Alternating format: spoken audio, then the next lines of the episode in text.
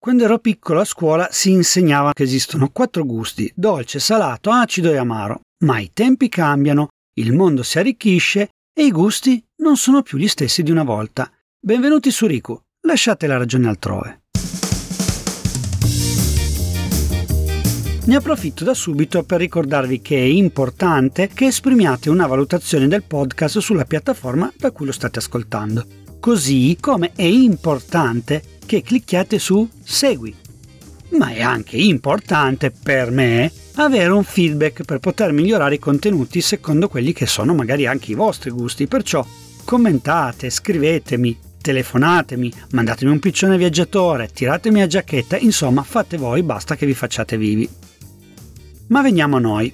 Ora, questa è una questione scientifica ma anche generazionale, perché sono sicuro che la maggior parte dei miei ascoltatori sopra i 20 anni conoscano i cari vecchi 4 gusti studiati a scuola e abbiano informazioni sostanzialmente sbagliate. Insomma, oggi per queste persone smonterò qualche certezza e vi farò scoprire qualcosa di nuovo, spero.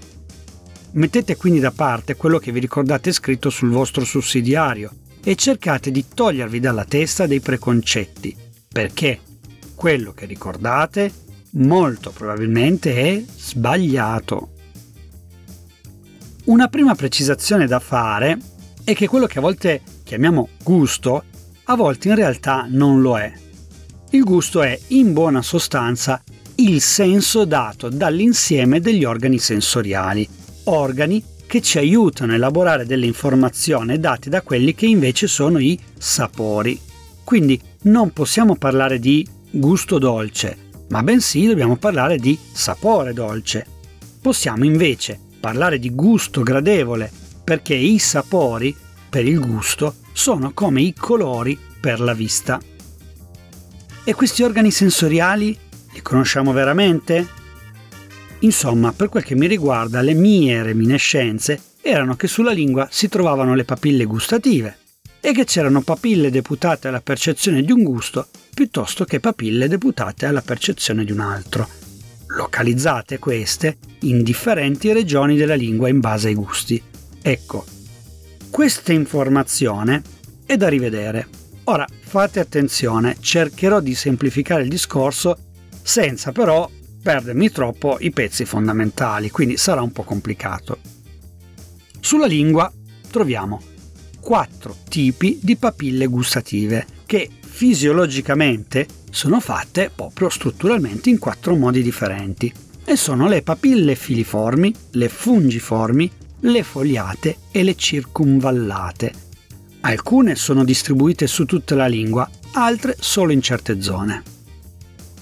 Le papille, a seconda della loro tipologia, intrappolano in modo differente le particelle di cibo per metterle in contatto con altre strutture cellulari che trattengono le molecole di cibo per farle arrivare giù fino ai bottoni gustativi, delle sorte di sacche dove le molecole entrano a contatto con dei recettori.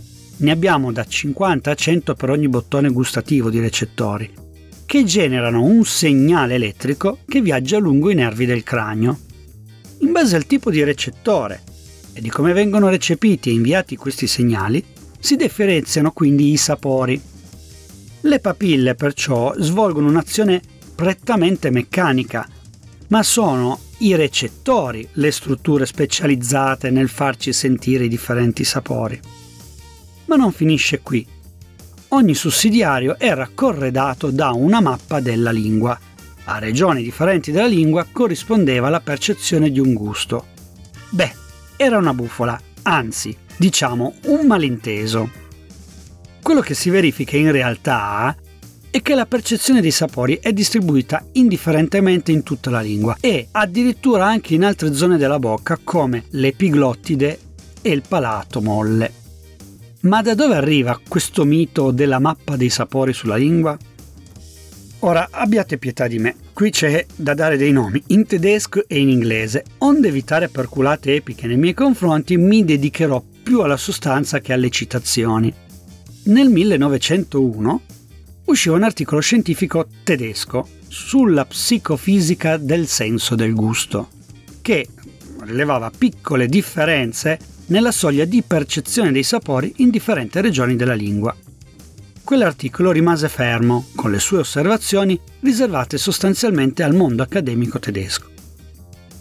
Nel 1942, un influente psicologo di Harvard tradusse il testo in inglese. Nella sua versione, però, non si afferma che la lingua umana ha zone di sensibilità relativa ai gusti, ma al contrario che certe zone avvertivano solamente quei determinati gusti. La differenza è sottile ma sostanziale. In seguito arrivarono altre traduzioni ancor più fantasiose delle indicazioni date nell'articolo, creando ancora più caos, instillando nell'opinione comune, e quindi nella maggior parte dei libri scolastici, la falsa credenza che la lingua sia divisa a chiazze che ricoprono incarichi differenti e specifici. Un fraintendimento che resiste e si rafforza fino al 1974, quando venne dimostrato che, nonostante la lingua abbia diverse regioni con diverse sensibilità e diversi gusti, le differenze in realtà sono minime. Forse in mancanza di una mappa alternativa e forse per inerzia, questo fraintendimento è arrivato sostanzialmente fino a oggi, fino a quasi 50 anni dopo questa smentita. La lingua divisa in zone è ancora impressa in molti libri divulgativi e nelle nostre menti. Posso capire che molti di voi siano scettici, lo ero anch'io prima di approfondire questa questione, anche perché su molti siti internet che fanno divulgazione scientifica la mappa dei sapori sulla lingua è ancora presente. Ho pensato che in fondo un'immagine o un diagramma sono utilissimi per veicolare un concetto. Se uso un'immagine che oltretutto è già in un cassetto della vostra mente, ecco, la comunicazione diventa ancora più efficace. Peccato che poi risulti sbagliata. Bene, ricordando quello che ci aveva raccontato la prof di scienze, sappiamo quindi che, al di là di questa questione della lingua, ci sono 4 sapori: dolce, salato, acido e amaro. Questi sapori, combinati tra loro, un po' come i colori fondamentali, ci restituiscono un arcobaleno di sensazioni che affinano le nostre percezioni. Cosa devo dirvi? Non è più così, mi dispiace, ma i tempi cambiano, la ricerca va avanti, e anche se in ritardo, chi ha ragione riceve il giusto riconoscimento. Ho detto che non mi cimento in inglese e tedesco, quindi non mi cimento neanche nel giapponese. Ma dovete sapere che già nel 1908 un professore di chimica dell'Università Imperiale di Tokyo effettuò delle ricerche sul sapore tipico del brodo di alghe. Identificò il responsabile nel glutammato monosodico, e propose ai tempi l'esistenza di un altro gusto oltre i 4 canonici. Lo definì umami, che significa in giapponese saporito.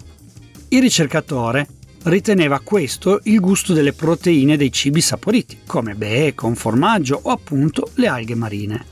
Una intuizione a cui non era stata resa giustizia, perché dal 1908 solo nel 2000 l'umami venne riconosciuto ufficialmente come il vero 5° gusto. Questo grazie al lavoro di alcuni ricercatori dell'Università di Miami che scoprirono i ricettori collegati al riconoscimento delle proteine. Ma la ricerca va avanti ed alcuni studiosi in questi tempi stanno perfezionando la scoperta di un 6° tipo di recettori, i recettori del sapore grasso, chiamato già da qualcuno oleogusto. Ma tutto quello che ho detto fino ad adesso è vero se ci fermiamo strettamente alla fisiologia, ma non è un mistero che persone con cultura e abitudini differenti percepiscano i sapori in modo differente. Perché questo? Pensandoci bene, le risposte a questa domanda sono alla fine banali. Da una parte, certamente c'è una variabilità genetica dei recettori, cioè lo stesso recettore non è fatto per tutti allo stesso modo e questo incide sicuramente su come il recettore lavora e come vengono percepiti i sapori. Sempre perché non siamo tutti uguali, ognuno ha un numero di papille e conseguentemente di bottoni gustativi differenti, così come il numero e il tipo di ricettori all'interno dei bottoni gustativi. Faccenda che produce delle variabili infinite sull'intensità con cui possiamo percepire un sapore piuttosto che un altro.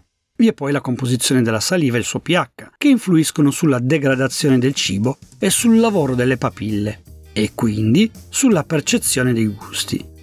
Quindi non solo la saliva cambia da persona a persona, ma addirittura noi stessi sentiamo i sapori in modo differente in base a come si comporta la nostra salivazione.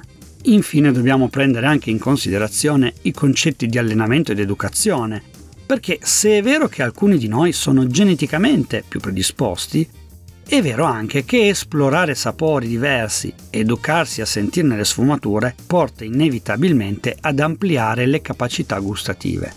Insomma, il gusto non è dato solo dall'apparato gustativo, ma è dato anche dalla capacità di percepire e elaborare i sapori. Non è quindi solo una questione prettamente fisiologica, ma anche mentale. Dobbiamo quindi educarci al gusto anche attraverso nuove esperienze. E proprio per questo motivo, per il consiglio social di questa puntata, vi consiglio il profilo più umami tra quelli che seguo. Tra l'altro, la seguo da almeno un paio d'anni, sto parlando di The Queen Rosychin, una donna che trasmette energia, vitalità e sapore con i suoi reel, dove ci avvicina a una cucina orientale che si fa contaminare da quella italiana e viceversa. Rosy ha origini cinesi, ma è nata e cresciuta a Milano. È una cuoca professionista, attualmente gestisce un locale a Milano, ma è anche una food blogger sul sito Giallo Zafferano e posta spesso ricettine veramente molto interessanti. Attualmente è ospita del Grande Fratello, perciò ha smesso di pubblicare ricette sui suoi social, ma spero che, finita questa avventura, torni a deliziarci coi suoi manicaretti.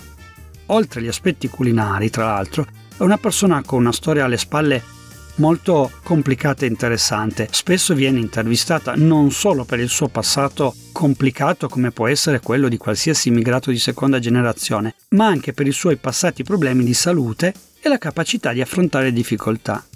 Oltretutto viene anche apprezzata per le sue capacità imprenditoriali. Cercate The Queen Rosychin su qualsiasi social, perché è praticamente ovunque: Instagram, TikTok, YouTube, Facebook. Come sempre in descrizione metterò il link ad uno di questi social. Se questa puntata vi è piaciuta, consigliatela ad un amico o condividetela, insomma aiutatemi a allargare la platea di ascolto. Se mi state ascoltando su Spotify, vi invito a commentare direttamente nel box domande per farmi sapere cosa vi è piaciuto e cosa no di questa puntata. Lo dico perché anche su Spotify le interazioni sono importanti, almeno quanto gli ascolti. Per oggi è tutto, vi aspetto come sempre per la prossima puntata qui su Ricu. Lasciate la ragione altrove. La musica è Upbeat Forever di Kevin MacLeod, incompetech.com, licenza CC BY 3.0.